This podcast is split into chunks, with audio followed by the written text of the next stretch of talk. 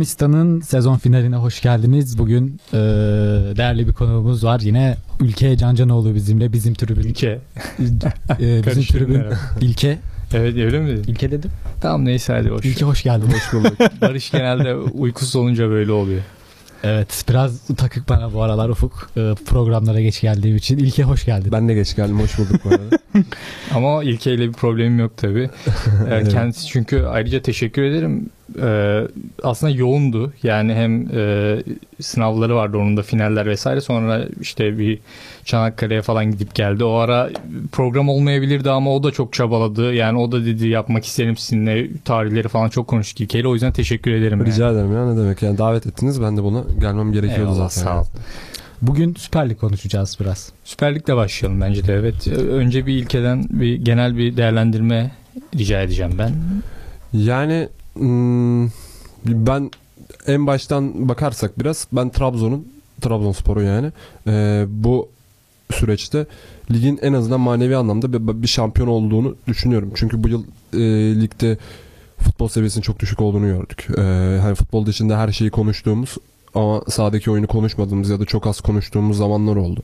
E, ve bunun sonucunda e, bir şampiyon çıktı. E, bu e, kabul et, edip veya etmemek hani benim kabul etmem ya da etmemem önemli değil. E, hani Galatasaray şampiyon oldu. Ama e, ben e, lig kalitesinin çok düşük olduğunu e, ve ya da şampiyonluğa oynayan takımların kalitesinin çok düştüğünü diğer Anadolu kulüplerinin e, bir anlamda kendilerini yukarı çektikleri için e, yu- yukarıya e, epey bir çelme taktıklarını gördük. Çünkü üç büyük takım da deplasmanda çok zor maç kazanıyordu. Yani Fenerbahçe'nin bu yıl İstanbul, Konya ve e, farklı bir, bir tane daha şehir vardı. Tam hatırlamıyorum şu an. Fa- e, kazandığı deplasman yani dört tane falan deplasman kazanmıştır Fenerbahçe. Yani dört şehirde galibiyet alabiliyor.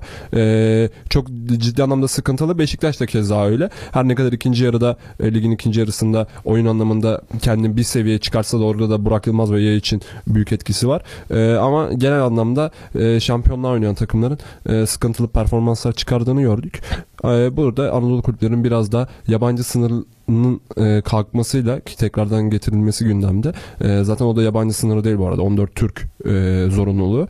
E, bunun ortada ko- koyulmasıyla birlikte onun e, daha kaliteli yabancıları da e, alıp e, Anadolu kulüpleri bir şekilde yukarıya oynamaya başladılar. Bunu da gördük. Ligin kalitesinin düştüğünden bahsettin. Şimdi bazı yazarlar da şey diyor. Kalite kaliteden bahsetmiyorlar ama rekabetin artmasının olumlu olduğunu aslında bunun da lige kalite kattığını söylüyorlar. Yani rekabet ben de ondan bahsediyorum. Yani Anadolu Hı hı. kulüplerinin ciddi anlamda iç sahada özellikle çok iyi oyunlar oynuyor. Deplasmanda da oynuyorlar ve ligde e, hani Okan Buruk, Erol Bulut, e, hani sevilmesi de Aykut Kocaman. E, Konya Spor'a sonradan başına geçti. Hani ben önümüzdeki yılda daha iyi bir Konya Spor izleyeceğimizi düşünüyorum bu arada. E, hani bir plan üzerinden hareket eden birçok hoca var. Ee, ve hocalar da gelişmeye başladı yani e, ciddi anlamda. E, dil biliyorlar artık yani. Türkiye'de Türkçe harici konuşamayan e, başka bir ho- hoca yokken hani bir sayıyordunuz yani tek tek sayıyordunuz. Ee, şimdi hocalar hem kendilerini geliştirdiklerini görüyoruz. Oyun anlamında da gelişiyorlar. İnsani anlamda da kendi e, özelliklerini geliştiriyorlar. Ee, kalite artıyor ama ben kalitenin aşağıdan arttığını daha çok görüyorum. Yani yukarıdan değil de aşağıdan biraz daha artıyormuş gibi geliyor. bana. E, Bana da öyle geliyor. O yüzden sorum şey gibi geliyor bana. Yani aslında e, alt e, takımların, alt sınıftaki takımların, Anadolu takımlarının e, bir nevi lider takımlarla arasındaki makas kapanıyor. Evet. Ama bu yani aslında olumsuz bir şey. Şu anlamda olumsuz. Demek ki en iyi takımlarımızın e, kalitesi düşüyor. Evet. Bunun doğurduğu bir rekabet. Bu da ne kadar iyi tartışılır. Yani kesinlikle hani burada bir Trabzonspor'un bir atılım yaptığını gördük. E, çünkü değinmem gerekiyor. E, yani o kadro bile hani son haftalarda o iki ligin en çok direkten dönen e, topu direkten dönen takımlardan bir tanesi Trabzonspor. Ligin en çok son dakikalarda son 10 dakika içerisinde en çok golü yiyen takımı yine Trabzonspor. Yani hani bunlar olmasa varsayım üzerinden gitmeyeceğim ama bu varsayım üzerinden gittiğimiz noktada da Trabzonspor bunları en aza indirdiğini düşünelim. Bursaspor yani şu sıkıntılı kadroyla 10-12 milyon euroluk kadroyla bile e, sıkıntılı kadro hani herkes işte şey söylüyor ya, solda bir dünya yıldızı olsun sağda bir dünya yıldızı olsun. Forvette de her attığı gol olan bir santraforumuz olsun. Bu şekilde ilerleyelim derken Trabzonspor gayet mütevazi bir kadroyla hani e, bir yerlere gelebiliyordu ki geldiklerini düşünüyorum ben. Ciddi anlamda bir tecrübe kazandılar. 10-12 milyon euro e, Ajax'ın da bu seviyedeydi kadro e, maliyeti. Trabzonspor da bunu yaptı. Demek ki az e, maliyette de iyi işler başarılabiliyormuş. Zaten bu bu ülkede, yani bu ülke futbolunda hani Beşiktaş, Fenerbahçe, Trabzon, e, e, Galatasaray formasını koysan minimum dördüncülüğü oynar. Benim şahsi fikrim yani. Ya aslında işte büyük takımların hani e, kalitesinin düşmesinin bir nedeni de e, hani o işte Fenerbahçe, Galatasaray, Beşiktaş gibi takımların alt takımlara göre sağ dışı olaylarla çok daha haşır neşir olması yani. Özellikle bu sezon baya bir tavan yaptı sağ dışı olaylar hani Türkiye'de. O da şeyden kaynaklanıyor gibi geliyor bana. Sağ içine dair konuşacak ya da e, izleyiciye verilebilecek bir şey olmayınca ister istemez işler farklı yöne doğru çekilmeye başlanıyor. Yani e, bu sene içerisinde zaten çok konuştuk saha içi şeyini. Biz e, bizim tribün programında karar almıştık. Bir e, hangi maçta hatırlamıyorum. O bir maçın haftasında WhatsApp grubunda da konuşuyoruz dedik. Bu hafta hiç kimse dedik şey konuşmasın. O gün de e, editör işte e, şey pardon moderatör Merve Toy sordu. E, dedi böyle böyle olay oldu. Biz dedik bunu konuşmak istemiyoruz dedik. Öyle konuşmamıştık. Yani burada da sağ içi şey sağ dışından çok sağ içini e, daha e, önemli tutmak gerekiyor. Çünkü e, yeşil sahadan çıktıktan sonrasının bir önemi yok bence. E, kavga dövüşü konuştuğumuz zaman ne rekabet artıyor ne kalite artıyor. E, işte her herkes diyor La Liga'nın marka değeri, e, Süper Lig'in marka değerini de kavgayla dövüşle arttıramayız. E, bu bu anlamda da önümüzdeki yıl e, kulüp başkanları özelinde kendilerini biraz daha çeki düzen vermesi gerektiğini düşünüyorum açıkçası. Kesinlikle ben de biz de burada özellikle Zonamist'te yani başlarken şey dedik yani biz artık standart programlardan ya da ana akım medyanın bize sunduğu programlardan sıkıldık. Biz de bir şeyler yapalım ve hani sağ içine dair konuşalım ya da sağ dışına dair konuşacaksak da e, sporun kültürel E, Kesinlikle. öğelerine e, dair konuşalım diye bir karar almıştık. Biz de öyle devam etmeye çalışıyoruz. Aslında sağ içi demişken de hani e, bu sene sağ içinin e, t- zirve olayı şeydi işte VAR sistemi ilk kez uygulandı. E, hani maalesef alışamadık da Süper Lig olarak VAR'a. Senin ilke VAR'la alakalı düşüncelerin nedir? Hani biz alıştık mı? Alışmaya iç- süreci içinde miyiz sence? Ee, yani Şenol Güneş'ten örnek vereceğim ben. Ben her ne kadar e, Türkiye'de ne kadar çok kişi seviyor Şenol Güneş'i bilmiyorum ama ben ciddi anlamda seviyorum. Ee, Beşiktaş'tan ayrılmış olsa da yani. Ee, şunu diyeceğim ben. O VAR'la alakalı şöyle bir şey söylemişti. VAR ilk daha geldiği hafta. Ee, dedi ki hani var olsa ne olur dedi. İnsanın içinde dedi şey yoksa mah e, ne derler. Bir garip bir şey söyledi. Klasik Şenol Güneş filozofluğu. E, ve oradan yürüdü. Dedi ne çıktı? Gö- göremedik hiçbir şey. Ya ben kesinlikle olması taraftarıyım bu arada. Hani oyunun şeyini kaçırıyor falan filan da. Yani e, buna kesinlikle katılmıyorum. E, ve şunu görüyoruz. Yani hakkın yendiği noktada hani ha, görmeyebilir hakemler bu insanlık hali. Yani görmemiş olabilir. Çünkü biz bile televizyonda izlerken 4-5 defa e, baktığımız zaman anca süzdüğümüz bir pozisyonu o adam sahanın içerisinde adrenalinle bir şekilde onu ya doğru karar vermesi lazım. E, veremediği noktalar oluyor. Onun da e, yapacak bir şey yok. Bu anlamda VAR'ın gelmesi bence mantıklı ama bence süreye ihtiyacımız var yani. Hani dünyada bütün ülkeler yaparken neden Türkiye yapamıyor'nun sorusunu bir sormamız gerektiğini düşünüyorum ben. Ki önemli olan nokta bu. Yani bir de ben de yani şimdi teoride tamam güzel bir şeydir var. Yani muhakkak faydaları olacaktır ama böyle yani birçok sorunu varken Türkiye'de birçok Türk futbolunda birçok sorun var. Bu varla ilgili de olabilir, teknolojik sorunlar da olabilir, teknik sorunlar ya da hakem yetiştirme, altyapı bir sürü sorun var. Bu sorunların arasında sürekli bir şeyleri çözemeden yeni sorunlar Evet. üretiyoruz gibi geliyor bana. Var da sanki e, bir nimetken soruna dönüştü bizim. Bence şöyle ben e, futbol konuşmaktan çok sorunları konuşmayı daha çok sevdiğimizi düşünüyorum. E, çünkü herkes bir soruna bir e, antites üretebiliyor. E, bu böyle olsa daha iyi olur diyebiliyor ama bunu çözüme ulaştıracak adamlar e, maalesef yok ülkede.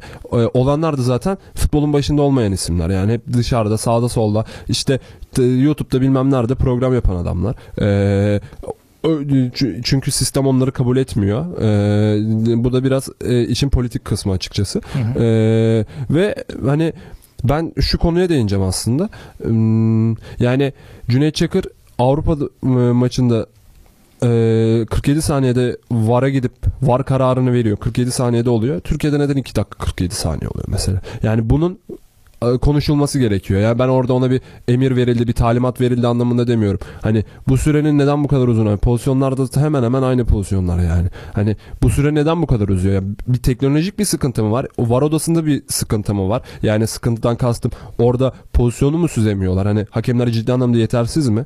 Ee, yani fa- farklı neler var yani? Bu Tamamen saha içiyle alakalı düşüncelerimi söylüyorum. Hani işte yok talimat var kayıtları açıklansın falan muhabbetine ben de o konulara girmeden. pek Heh. sıcak Ee, bakmıyorum. yani konuşmak hani tek, demek ki teknolojik olarak bir sıkıntı var. Ya kulaklığına gelmiyor bir şey. Ya orada e, süzemiyor ya da var o monitörünü öğretemediler. Onunla alakalı bir sıkıntı var ama e, 47 saniye içerisinde Cüneyt Çakır bunu yapıyorsa Türkiye'de neden 2 dakika 47 saniye içerisinde yapıyor? Demek ki var odasıyla alakalı bir problem var. Bence o da büyük sıkıntı. E, var odasının Riva'da olması. Ben her statta bir var odasının olması gerektiğini düşünüyorum ama bu da statta inferior yol, yol açar mı Türkiye'de? Orası biraz meçhul. E, olabilir, olmayabilir diyemiyorsun çünkü.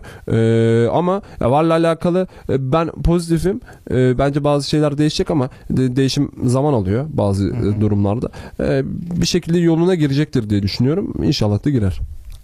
Varı bırakmışken bir de sezonun e, hayal kırıklığından devam edelim. Fener, Sezonun- Fenerbahçe. Hmm. Yani ben çok konuşmak istemiyorum açıkçası Fenerbahçe'ye ama İlkenin de fikirlerini merak ederim. Sana göre sezonun hayal kırıklığı hangi takım bu arada? Sezonun hayal kırıklığı. Hmm. Fenerbahçe ya. Değil mi? De. biraz düşün. Belki de herhalde Ee, Ufuk'u üzmeyeyim diye biraz düşündüm ama. Ya beklenti de çok yüksek olduğu için hani Fenerbahçe taraftar işte Ali Koç'un geldiği ilk günden beri başarısızlığı hiç ama balon bir beklentiydi. Yani Ama hani başarısız olmayı hiç düşünmediler. Bence yani işte bilmiyorum ne beklediler ama ben beklemiyordum zaten çok başarılı bir sezon. Ben de öyle. Yani e, ya ben bekli başarı bekliyordum ama hani bu şampiyonluk olur muydu?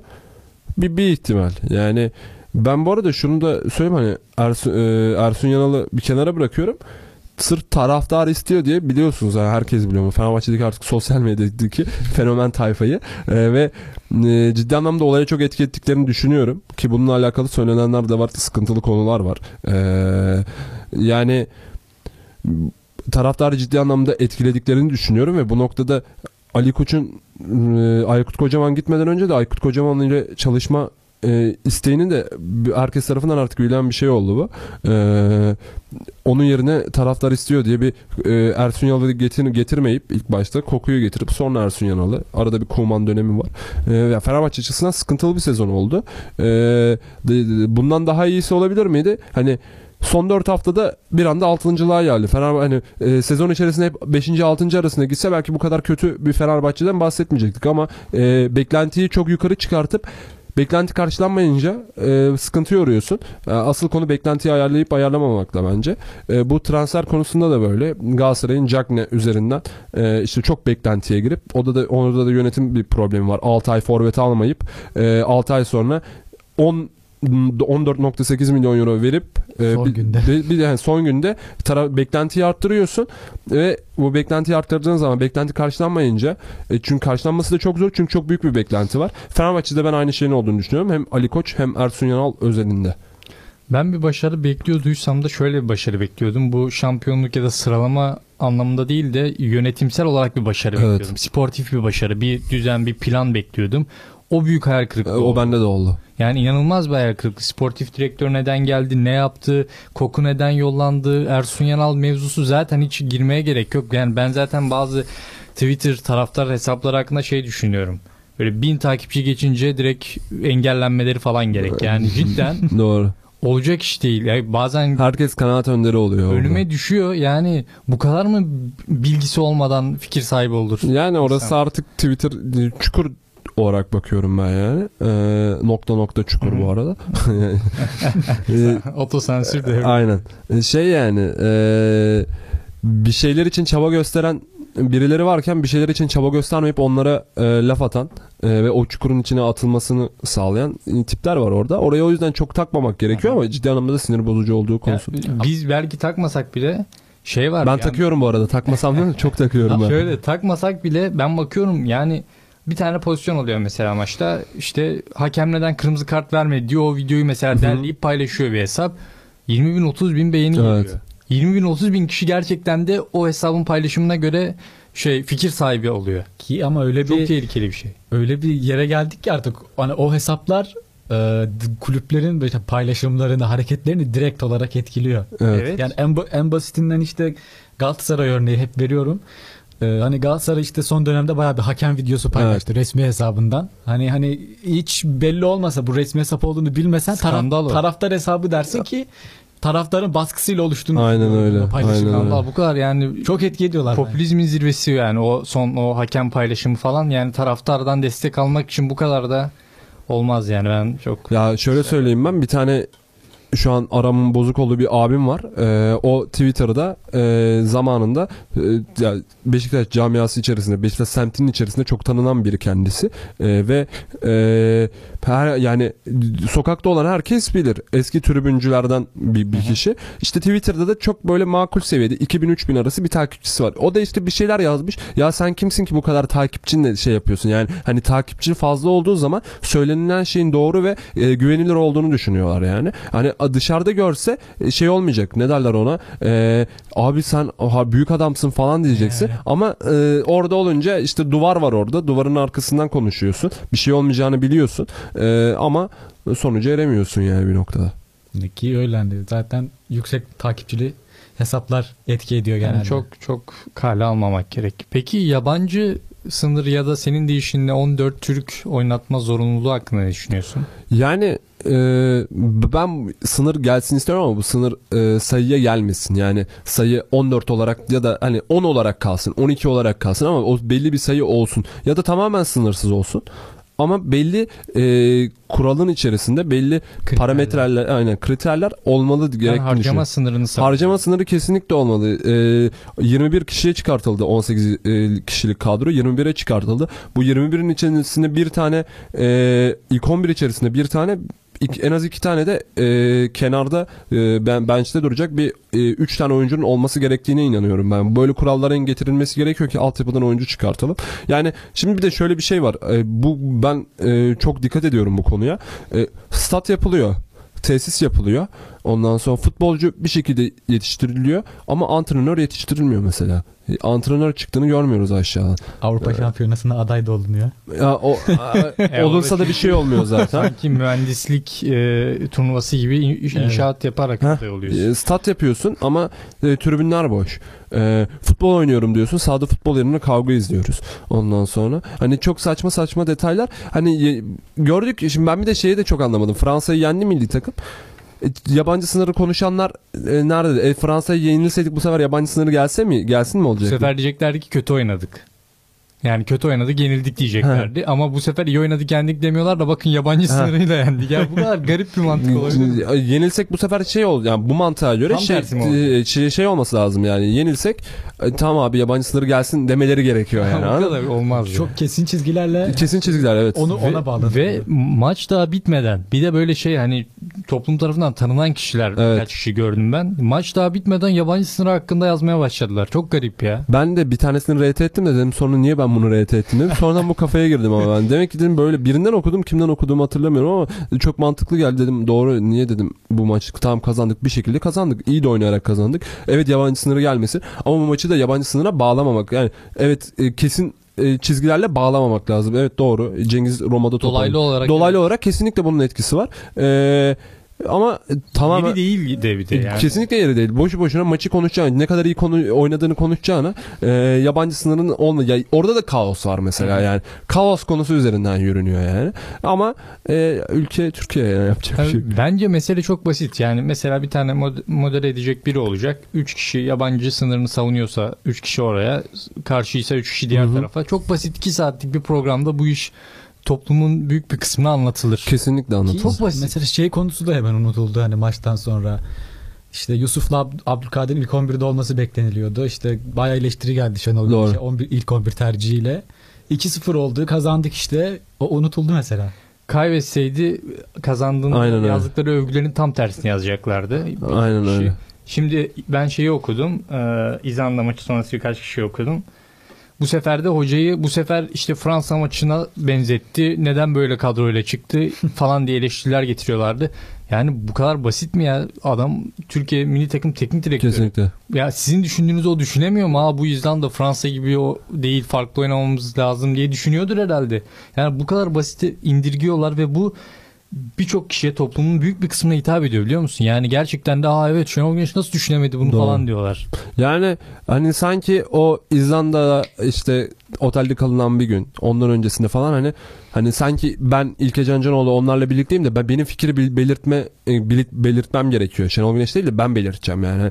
Onlarla olan Şenol Güneş. Yanlışları var mı? E, tabii ki yanlışları var. Bunu herkes de söyler. Ama işte bunu nasıl düşünemiyor demek bence çok saçma geliyor bana. Yani düşünememizin imkanı yok.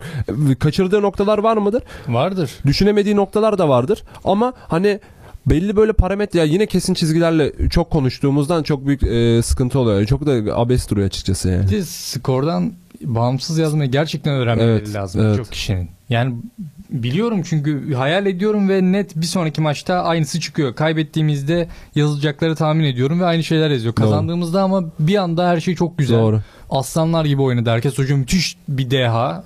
Doğru. Çok çabuk yüceltiyoruz yine. Çok keskin bir şekilde dediğin gibi. E, Sonra yine yere çakılıyoruz. O zaman bir araya gidelim. Aradan sonra milli takımın geleceğini biraz da saha içini konuşalım. Milli Tamam, takımda. olur.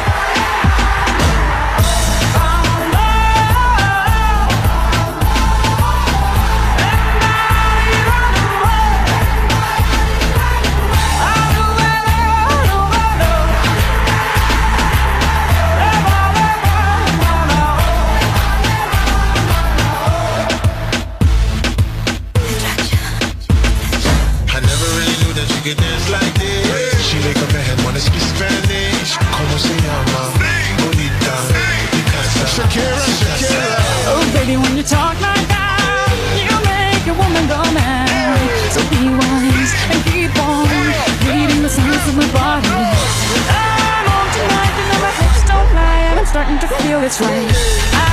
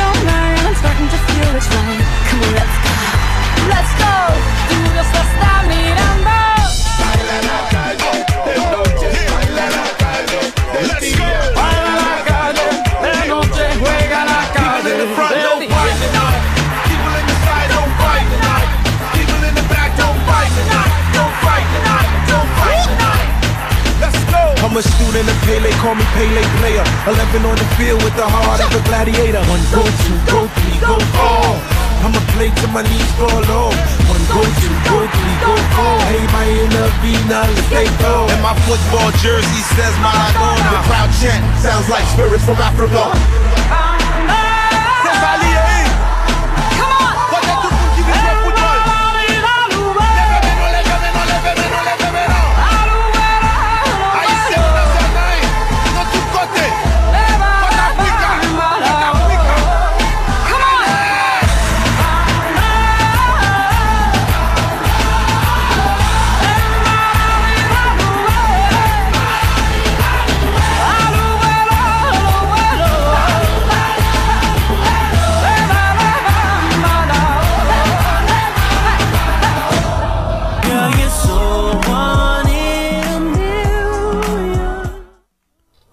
Zona Mista kaldığı yerden devam ediyor. İkinci bölümde milli takım konuşacağız. Ee, Fransa maçıyla başlayalım mı? O efsane maç. İlke başlasın. Ee, yani iyi oynandı. Tabii benim iyi oynandı demem ne kadar şey oluyor. Bence iyi oynandı ben Ke- kesinlikle iyi oynandı da. kabul En azından beklemiyorduk böyle bir Evet evet evet. Yani biz bu iki maçlık sekansa şey gözüyle bakıyorduk. Fransa ile belki bir beraberlik, İzlanda'dan da belki bir beraberlik, iki puan alınır gözüyle bakıyorduk. Yine o beklenti konusunda Fransa'yı yenince e, beklenti yine yükseldi. İzlanda'yı da yeneriz muhabbeti oldu. Yine sağ dışında çıkan sıkıntılı durumlar tasvip etmiyorum ben de. E, ve o konu üzerinden de tekrar sağdan uzaklaşıp İzlanda'ya kaybedildi. 2 puan ile çıkılmıştı. Belki İzlanda'dan bir ihtimal 3 puan alınır, 4 puan alırız kafasıyla yani toplam 4 puan alırız kafasıyla hareket edilirken 3 puan alındı. Bence sıkıntı değil. Ben hiç şey yapmadım. Hani evet Fransa'yı yendikten sonra bence İzlanda'dan da en kötü bir beraberlik alınabilirdi. Ee, ama olmadı. Sıkıntı yok bence. Ben İzlanda ben bu gruptan kesinlikle çıkacağımıza inanıyorum. Yani bu e, en kötü ikinci olarak çıkacağız bu gruptan. Zaten artık en iyi üçüncü muhabbeti yok. Ee, bir şekilde belki birincilik de olabilir. Çünkü e, Fransa'nın da ben bizim maçtan önce Bolivya maçını izlemiştim. Fransa Bolivya maçını. Ya Fransa'dan herkes şey bekliyor. Haldır olur hücum etsin. Çünkü oyuncuları ona e, onu oynayabilecek oyuncular. E, ileriye hızlı çıksın ve maçı 4-5-0'a her maçını böyle kazanabilecek bir takım ama gör- görüntüsünde ama Dünya Kupası'nda da Fransa böyle oynamadı. Gayet kompakt durarak e, 1-0 2-1 ki zaten e, milli maçlar biraz daha savunma oyunuyla e, geçiyor. E, hani bu noktada baktığınız zaman şey olmuyor. Ne derler? E, Fransa'yı çok çok iyi oyuncular olsa da belki şu an risk alıyorum ama ben e, ekstra çok çok ekstra oynadıklarını düşünmüyorum. Her ne kadar son Dünya Kupası şampiyonu olsalar da yani. Bence şey de var. Oyun anlamında bu arada. Evet, hani evet, oyuncu anlamında şey değil. Hepsi Katılıyorum elinden geleni yapıyor. E, ama oyun anlamında Hocanın tercihi bu. Evet hocayla alakalı. Ee, ben hani oyun anlamında e, çok daha farklı bir Fransa gö- gö- görebilirdik diye düşünüyorum yani. Hani Türkiye karşısında bu kadar e, çaresiz olmaması gerekiyordu. E, Griezmann'ın, Mbappe'nin, Giroud'un yani e, evet bizim oyuncularımız çok kaliteli bir oyun oynadı. Hani biz skor olarak kazanırken oyun olarak da kaybetmedik bu arada. Oyun olarak da biz Fransa'yı yendik. E, yani bu e, hani skor skoru kazanırsın günlük geçicidir ama e, oyun olarak kazanmak ilerisi için de önemli bir detaydır. Biz oyun olarak da iyi noktaya gideceğimizin sinyallerini verdik ama e, Fransa buna bir cevap vermeliydi. Cevap veremedi. Yani bundan sonrası ne olur ben merak ediyorum. Bir cevap verilebilir mi başka bir maçta e, herhangi bir maçta? Verebilirler. Oyuncu kalitesi bunu emrediyor zaten. Ama e, bu, gruptan ben Türkiye'nin banko çıkacağını düşünüyorum. Hatta ben şampiyonada da bu jenerasyonun bu Avrupa Şampiyonası ve 2022 Dünya Kupası'nda e, bir minimum ciddi anlamda bu çeyrek final, yarı final görebilme ihtimalimizin olduğunu düşünüyorum. Bu jenerasyon bunu yapacak çünkü belli ediyorlar kendilerini. Ya Fransa konusunda ben de katılıyorum. Hani en azından bir fiziksel bir e, reaksiyon bekliyordum ben de Fransa'dan ama biz işte top Fransa'dayken çok iyi yer aldık. Evet. O ben şeyi görünce çok etkilenmiştim. Mesela bir baktım biz beşli dizildik bir Evet. anda. Kenan geri sol bek gibi Aynen. Ali sol stoper gibi kaydı falan. Çok iyi hazırlanmışız bir kere. Doğru. İyi hazırlanmışız, ödevleri yapmışız ama Fransa konusunda zaten Fransa şampiyon olunca da eleştiriliyordu. Yani eğer e, Dünya Kupası'nda şampiyon olmasalardı inanılmaz eleştirileceklerdi. İşte bu kadroyla nasıl böyle bir oyun oynanır? Teknik direktöre yükleneceklerdi. İşte Jiri gol Belki kovulabilirdi, kovulabilirdi de ama işte bir şampiyonluk bazı şeyleri e, yok sayabiliyor. Kesinlikle öyle. Fransa'da da o oldu bence. Şimdi Fransa denk takımlara karşı bu oyunda çok başarılı olur bence. Yani kendi Evet. gücünde denk Evet. e, ciddiye alacağı, rakibinde e, ciddi bir güçle oynayabileceği mesela işte bir Fransa Almanya maçında bu oyunla kazanabilir bence. Ama bundan sonra bizi de ciddiye alacaklar. Yani Evet, bu Fransa evet. değil. Ya bu Almanya da ciddiye alacak Türkiye'yi. İspanya da ciddiye alacak. Çünkü Fransa galibiyeti oyun anlamında da bir sükse yarattığı için Kesinlikle e, Avrupa ciddiye basınında ciddi anlamda şey oldu. Hatta bir tane Twitter'da e, bir kullanıcı gördüm yabancı. Bir maç analizi yapmış bizim maçtan sonra. Böyle bir şey olamaz. İşte şeye çok güldüm hatta orada da detay vermiş. Cenk Tosun sakat. İşte Cengiz Ünder'de bir sıkıntı var. Hakan Çalhanoğlu'nda bir sıkıntı var. Emre Mor parantez içinde Instagram yazmış. ben de gördüm onu. Dedim, adam o kadar hakim. Yani o kadar hakim. Ve analiz yani okumaktan e, şey olursun hani ya abi çok uzun dersin okumazsın. Öyle bir analiz yapmış. Ben okumaya çalıştım. Hafif biraz anlamaya çalıştım. Çatpat İngilizcemle. Ee, anladığımı da düşünüyorum. Görüntülerle bunu da zaten desteklemiş. Muazzam bir şey. Çok hoşuma gitti de şu an ismi aklıma gelmedi yani. Aklına gelirse bana Tamam, da yollarsın tamam. bakayım. Yani Fransa konusunda öyle. Kesinlikle bir problemleri var oyun anlamında. Özellikle bence kendilerinden zayıf olarak adlandırabilecekleri takımlara karşı problem yaşayacaklar gibi duruyor. Bence Fransa'nın bizde yaşadığı sorun işte biz İzlanda'ya karşı yaşadık. Belki zihinsel olarak da kendimizi e, yukarıda görüyorduk İzlanda'dan. Özellikle Fransa galibiyetinden sonra. E, biz de belki Fransa gibi takımlara karşı bu oyunda başarılı olabiliriz ama İzlanda gibi takımlara karşı Evet. kesinlikle başka bir oyun çizmemiz gerekiyor. Şöyle biz e, şöyle konuşmuştuk programda. E, biz hep kendimiz ve kendimizin alt seviye takımlarına bir şekilde 1 puan 3 puan falan bir şekilde bırakıyorduk. Yani onları bıraktığımız için zaten işimiz şansa kalıyordu. Ondan sonra işte böyle güçlü takımlara karşı o maçta aldığımız avantajlı skorlarla biz turnuvaya gidiyorduk. Yani e, bir noktada iş şansa kalıyordu. E, varsayımlar hani o olsa bu olsa ihtimali aynen hesap yapıyorduk. Ben bu süreçte Şenol Güneş'in olacağı 4 yılda belki sonrası olur mu bilmiyorum ama bu en azından minimum 4 yıllık süreçte ben bu şekilde olacağını düşünmüyorum. Biz kazanırken bir planla kazanacağız. Kaybettiğimiz zaman da planımızın kötü olduğundan ötürü kaybedeceğiz. Yani bu bu kadar net olacak. Hani şansla evet hani e, top kaleye girmez bunlar olur ama planın tutmuş olur. Yani topun kaleye girmesi bir anlamda sonucu ifade etse de bence birçok şey ifade etmiyor. Oyun olarak çünkü bir şey e, kazanamadığın noktada oyun olarak ilerisi için ciddi anlamda sıkıntılısın. Bunu hem Fatih Terim döneminde milli takımda hem de Lucescu döneminde gördük. Yani hem mental anlamda oyuncuların ciddi anlamda problemli olduğunu ki Şenol Güneş'in ilk parmak bastığı konu buydu. Mental olarak oyuncuların hepsi oraya isteyerek geldi ve orada bir sıkıntı çıkmayacağı üzerinden hareket ediliyordu. Ee, ve oyun anlamında da isteyerek oynayan bir oyuncu grubu var.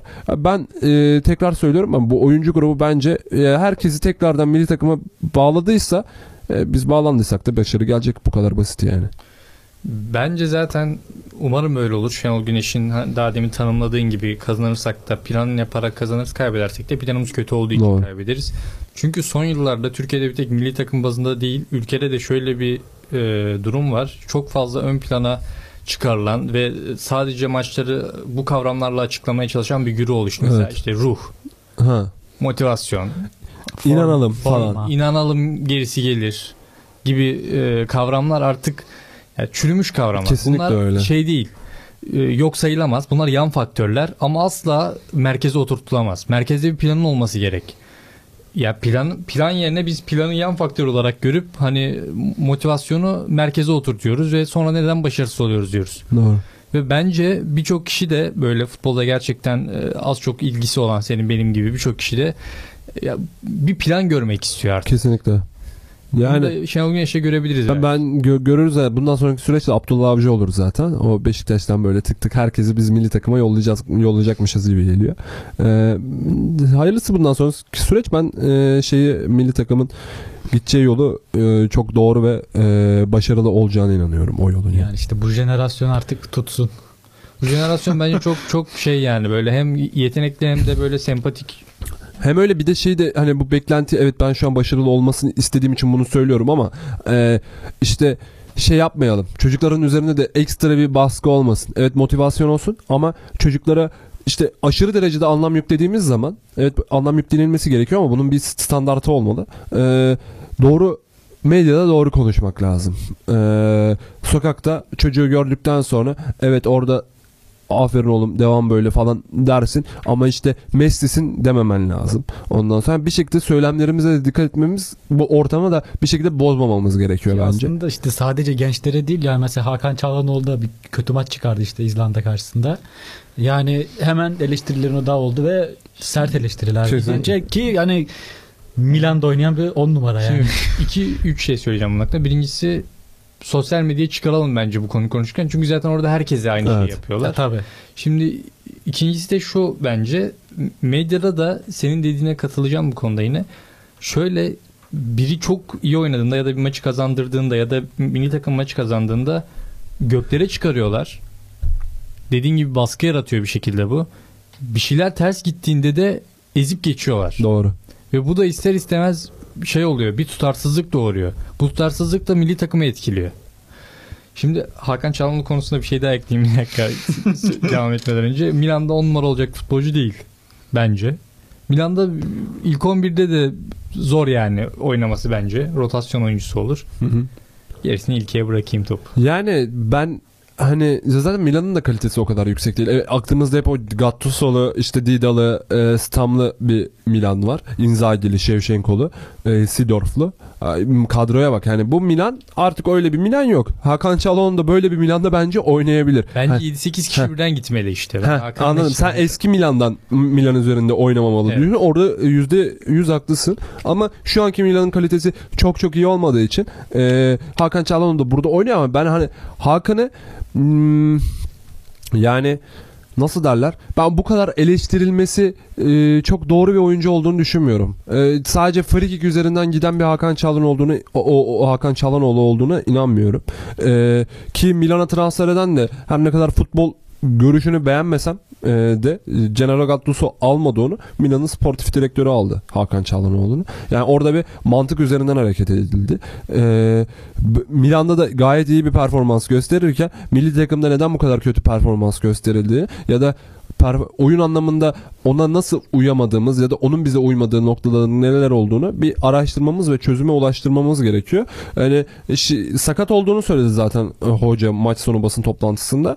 Ya, O hocada da burada problem var. Kenan Karaman'ı da sahaya atıp sağ kenara atıp burada Kenan Karaman'ın da e, Fransa maçındaki sol kenar performansını hiçe sayıp e, sağ kenarda oynatarak performansını aşağı indiriyoruz. E, zaten hani e, Hakan Çalhanoğlu da Milan'da sol kenar oynarken e, burada onu da sağ kenara koyuyoruz bir şekilde pardon merkeze koyuyoruz.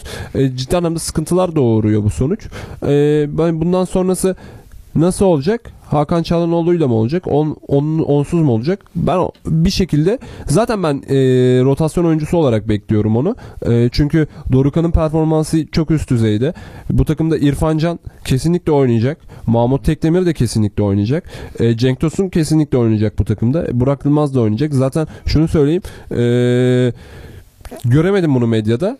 E, ve maçtan önce de Kenan Karaman ne ya falan filan diyorlardı Fransa maçından önce. E, ben bir tweet attım. Hoca dedim Beşiktaş'ta da dedim kenar forvet özellikle ya forvet özellikle bir kenar oyuncusuyla oynamayı e, seviyor. Ve bunu de- değerlendiriyor. Beşiktaş'ta Abubakar ve Cenk Tosun da böyle oynamıştı.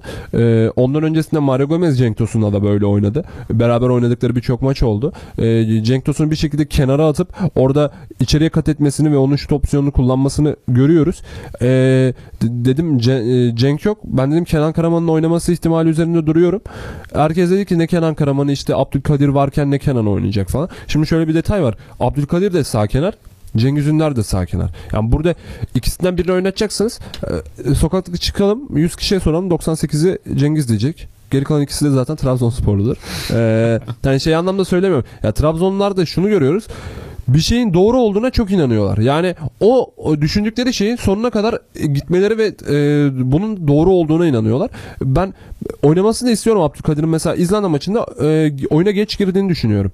Daha erken girebilirdi. Ya da o formasyonda oynamamalıydı. Yusuf Yazıcı e, savunmanın önünde kesinlikle oynamamalıydı. Yusuf Yazıcı'nın çok ciddi derecede iyi bir şut opsiyonu var mesela e, İzlanda maçında ve bizim şuta ihtiyacı şey go- gole ihtiyacımız var. Gol atmak için de şut atmamız lazım bir şekilde.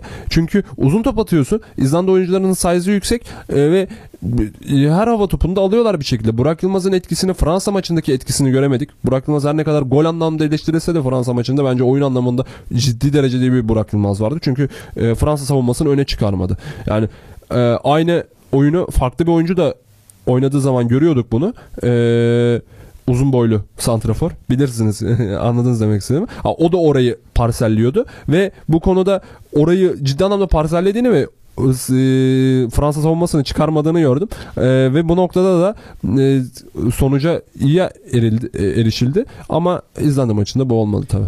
Bir şeye örnek direkt aklıma geldi. Hakan Çalhanoğlu demişken hani kulüpte fena değildi yine Milan'da. Milli takımda hiç yok. Mesela Ömer Toprak da benzer bir futbolcuydu bence. Ee, o da milli takımda çok eleştirildi. Her çağrıldığında bir, ya bir hata yapıyordu ya beklentinin altında oluyordu vesaire. Şimdi şey aklıma geldi onu söylerken e, Ali Ece İzlanda maçından sonra bir yazı, yaz, yazı yazdı şeyde gazetesinde. Şey örneğini vermiş. İzlanda'da şey var. E, Bjarnason var. Evet. O kulüp takımlarında demiş Clark Kent milli takımda Süpermen oluyor demiş maalesef. Cidden böyle bir durum var futbolcular için. Yani bazıları kulüp takımında çok daha iyi. Bazıları e, milli takımda Doğru. bulunduğu ortam, organizasyon bunlardan bağımsız düşünemeyiz bunu. Kesinlikle Haliyle, haliyle ortaya çık yani farklı tablo çıkması çok normal. kesinlikle. Oraya bir örnek vereyim ben de. Domagoj Vida da aynı Hı hı. klasmanda bir adam. Bence de. Bence Çok iyi şampiyonalar oynayıp şu Beşiktaş'taki son bir yılını konuya dahil etmiyorum. Hı hı. E, e, çünkü ciddi anlamda performansı yükselen bir vida gördük ligde. Şampiyona topçusu şampiyonada performansını gösterip herhangi bir İngiliz kulübüne imzasını atıp orada e, İngiliz kulüpleri arasında dolaşan sonra da tekrar Ukrayna'ya Rusya'ya geri dönen bir oyuncu profilinde aslında. Yani mantıken cidden de ona öyle bakıyorlar bu arada. Ve e, e, ama Beşiktaş'ta iyi bir e, oyuncu performansı gördük. Takım performansı gördük ama milli takımda daha iyi bir vida görmüştük. E, o da ona bir örnek oyuncu doğru bir e, şeye basmış. Vida Demir Çigrinski vardı aklıma geldi. Evet. İşte Shakhtar'da iyi oynuyordu. Barcelona'ya gitti. Barcelona'ya gitti. O tiki taka çok, ayak çok. uyduramadı. Evet. O hatta şeyde belgeselde vardı o. Take the ball, pass the ball belgeselinde Evet, de o- değiniliyor. belgesel, öyle bir belgeselde var. Barcelona'nın e, o Guardiola dönemini falan anlatıyor. Orada da değiniyordu hatırladım.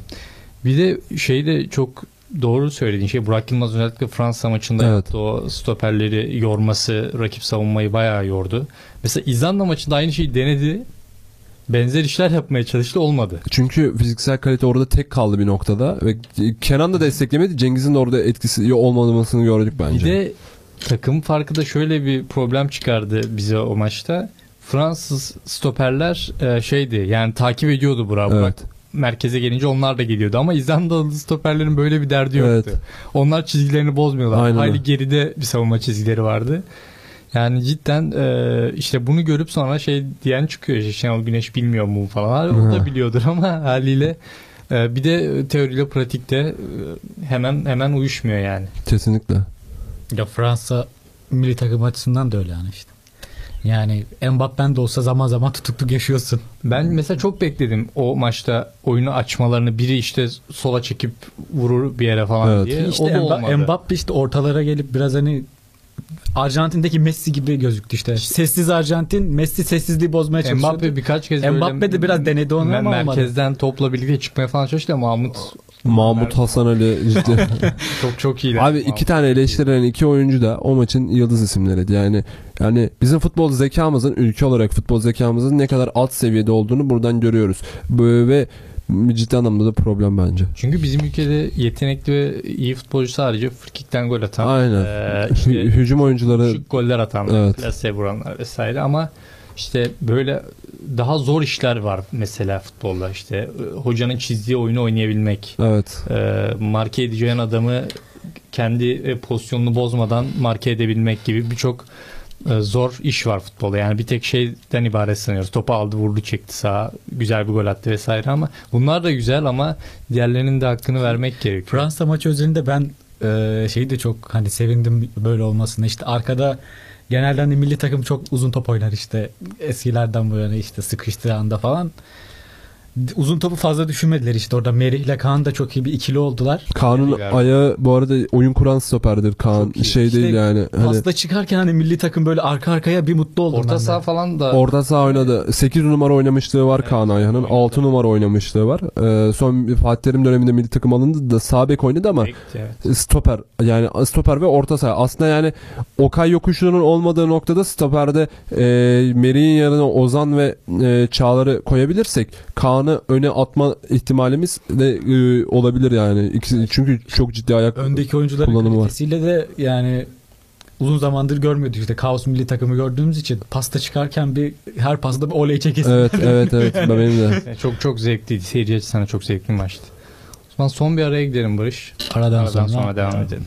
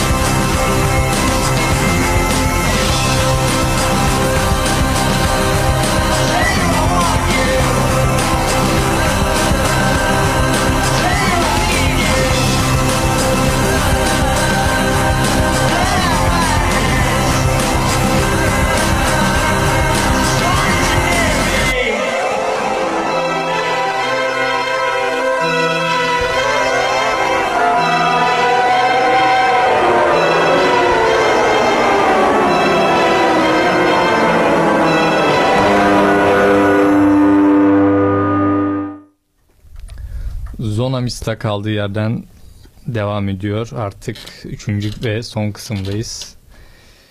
Evet Barış nasıl gidiyor program sence? Program iyi gidiyor vallahi konu konuyu açıyor.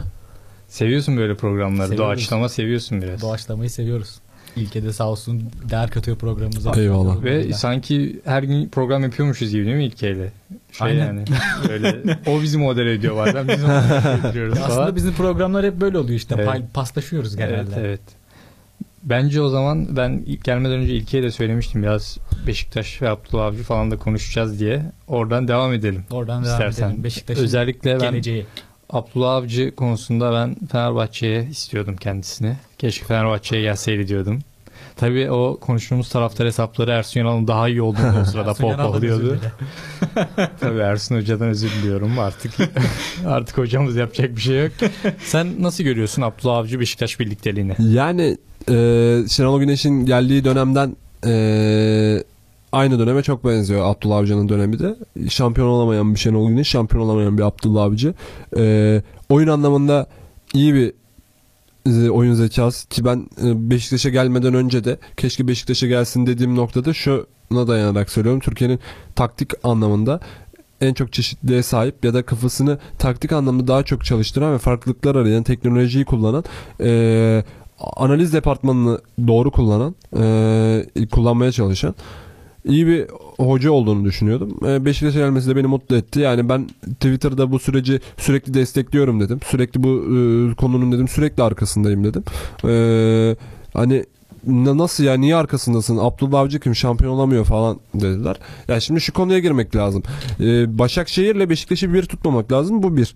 E, camia ve taraftar baskısının olmadığı nokta belli anlamlarda pozitif olarak bu e, değerli olsa da e, negatif anlamda da, e, sıkıntılı noktalı, no- noktaları da var açıkçası. Yani biz son 5 haftaya taraftar ve e, yönetim gücüyle birlikte girmek var. Bir de böyle olmadan girmek var. Şimdi şunu yapmak lazım. Beşiktaş 2 yıldır 2017-2018 ve 2018-19 sezonlarında 2 yıldır ligin ilk yarılarında ilk yıl 2017-2018 sezonunda 30 puan ki Şampiyonlar Ligi vardı burada. Ee, diğer sezon yani bu bu geçtiğimiz sezon 26 puan topladı.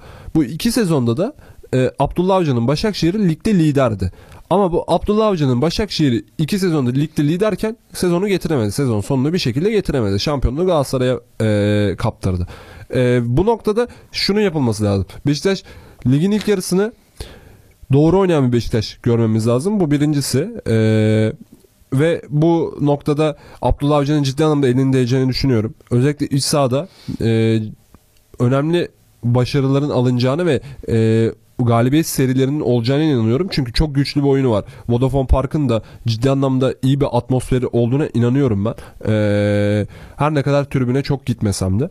E, iç sahada farklı bir Beşiktaş görüyoruz. Çünkü Başakşehir'de her maçını deplasmanda oynayan bir e, Abdullah Avcı vardı. Taraftar baskısı olmadığından ötürü. E, büyük bir camiaya geldiğinin o da farkında. Çünkü Beşiktaş TV'de bunun da şeyini gördük. E, konusunu kendisi konuştu. E, yani ilk 17 haftada Beşiktaş'ı taşıyacak bir Abdullah Avcı. Son 17 haftada Abdullah Avcı'yı taşıyacak bir Beşiktaş. Camia ve taraftar unsurlarıyla e, bir şekilde il- ilerleyecek bir Beşiktaş düşünüyorum ben.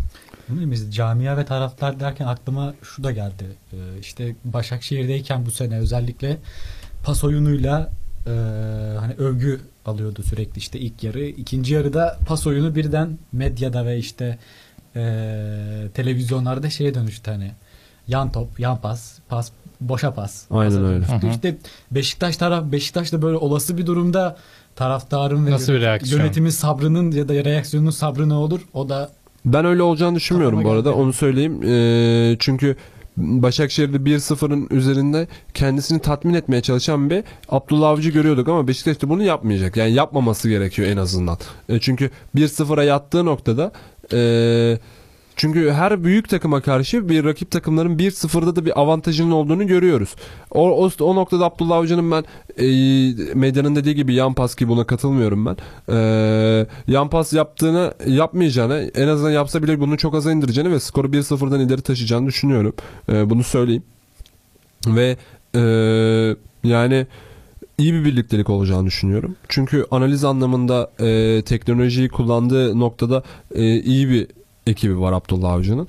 Ee, yine ekibinde Caner Erol diye bir isim var. Ee, Türkiye'nin en iyi analizcisi dendi. Ee, bir tanıdığımın e, onun tanışıklığı var diye. Ee, çok dedi zeki bir adam dedi. Ekibi de dedi çok zeki. Hatta dedi ekibindeki hepsi dedi ruh hastası dedi. Yani bunu pozitif anlamda söyledi. Sen zaten bunu Yazdım. yazdın yazdım. evet. evet. Yazdım ve insanlar bunu yanlış anladı. Bir oraya not da düştüm. Pozitif anlamda diyorum değil mi? Evet, buna, buna rağmen bunu bile yanlış anladılar. Ee, yani tekrar bunu açayım mesela. Ee, en ince noktasına kadar, en küçük detayına kadar ilgilenen bir ekipten bahsediyoruz. E, bunu Jurgen Klopp'ta da gördük, Pochettino'da da gördük. En ince ayrıntısına kadar e, kurcalayıp bir şekilde Şampiyonlar Ligi'nde final oynadılar. E, çünkü onların birlikte final oynayacağı, hadi Liverpool bir noktada evet de Pochettino'da bunu beklemiyorduk en azından. Kimse de beklemiyordu. E, ve bu detayların da bir şekilde belirleyici olduğunu görüyoruz. E, Beşiktaş için bence hayırlısı oldu yani. Şimdi Kim zaten- gelebilirdi Hı hı. konusundan gideceksek Lucescu'ya hayırdım. Sergen Yalçın çok romantik geliyordu bana. Bir yıl, bir tam sezonu Sergen Yalçın'ın bir kulüpte geçirmesi gerektiğini düşünüyorum. Okan Buruk ismi üzerinde duruyorum. Ama Okan Buruk'la da Sergen Yalçın e, aynı kafada düşünmesem de taraftar Sergen yerine e, şey taraftar o taraftar en azından Okan Buruk yerine Abdullah Avcı'da herkesi hemfikir yapabilirdin. En doğru tercih oldu bence. Bence de ben zaten şu camianın evladı noktasında birazcık e, şey bakıyorum artık. Gattuso örneğini falan gördükten sonra çok gerekli olduğunu düşünmüyorum Kesinlikle. o açıdan. Salt o şekilde yaklaşmanın.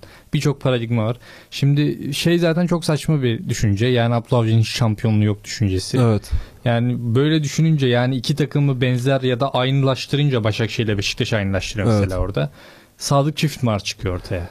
Sadık'la da işte yeni Malatya'da şöyleydi. Fenerbahçe'de de böyle olur Doğru. diye getirdiler. Ama farklı işler var burada. Farklı organizasyonlar, farklı takımlar. Ben de Abdullah Avcı'nın hangi camiaya gitseydi, Fenerbahçe'ye de gitseydi, Evet. Beşiktaş'a gitseydi başarılı olacağını Kesinlikle. düşünüyorum kesinlikle. Ee, işte e, oyuna dair eleştiriler alıyor. Bence o eleştirileri de şöyle e, ben biraz gereksiz eleştirildiğini düşünüyorum. Ben de hocam. öyle. Yani futbolu biraz tek boyutlu görüyor insanlar. Yani ya işte saldıracak ya savunacak. Yani aslında hocanın orada e, top çevirirken bile düşündüğü bir oyun var. Bir organizasyon var. Yani salt bir şekilde şöyle demiyordur diye düşünüyorum Abdullah Avcı. Ya top çevirin zaman geçsin Kesinlikle. falan demiyordur yani. Bu kadar basit olamaz böyle bir şey. Ee, çok fazla çok fazla faktör var burada. İnsanlar her şeyi bir, bir şeyle açıklamak istiyorlar. E, bir şeyle de açıklamak isteyince saçma sapan şeyler ortaya Doğru. çıkıyor. Şöyle oyun anlamında 3 farklı Başakşehir oyununu gördük. Ee, ilk önce Mehmet Battal'ın olduğu e, geçiş oyunu üzerinden bir sistem gördük. Sonra Adebayorlu e, merkez santrafor üzerinden e, set oyununu gördük. Üçüncü dönemde son dönemi e, Robinho ile oynanan her ne kadar tutmasa da bence teorikte mantık teoride mantıklı olan bir e, durumdu. Robinho'lu e, sahte forvetti. E, 4-6-0'lı bir oyun gördük. E, oyununu her anlamda geliştiren ya da geliştiren değil bir şekilde değiştiren ça- çağa e, ayak uyduran bir hoca. Guardiola'dan esintiler alan bir hoca. E, bunları da bir şekilde uygulamaya çalışan ve uyguladığı noktada da başarı elde edebilen bir hoca. E, ben ciddi anlamda merak ediyorum e, ne olacağını. E, yani transfer konusunda da özellikle şöyle bir durum var. Ben orada biraz ayıracağım Abdullah Avcı'yı kenara. E, son iki yılda e, ya da 4 yıllık Şenol Güneş döneminden bahsedeyim genel olarak. E, Beşiktaş'ta atıyorum bir forvet alınacak. Forvet ihtiyacı var ya da bir sol bek alınacak. Hoca sadece mevkiyi söyleyip benim forvet ya da sol bek ihtiyacım vardı diyordu.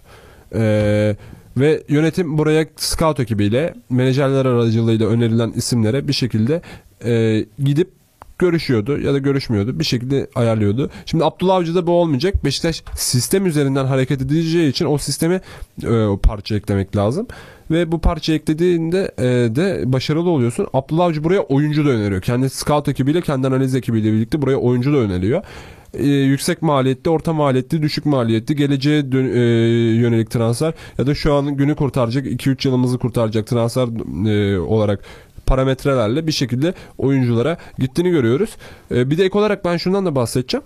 E, bu milli takımdaki bu Fransa ve İzlanda maçlarında da gördük. İzlanda maçında çok yoktu ama Fransa maçında takımın %60 ya da 70 Beşiktaş ve Başakşehir'de oyunculardan oluşuyordu.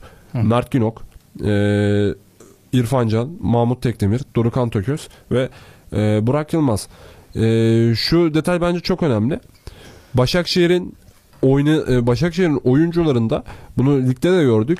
E, milli takım maçlarında da gördük.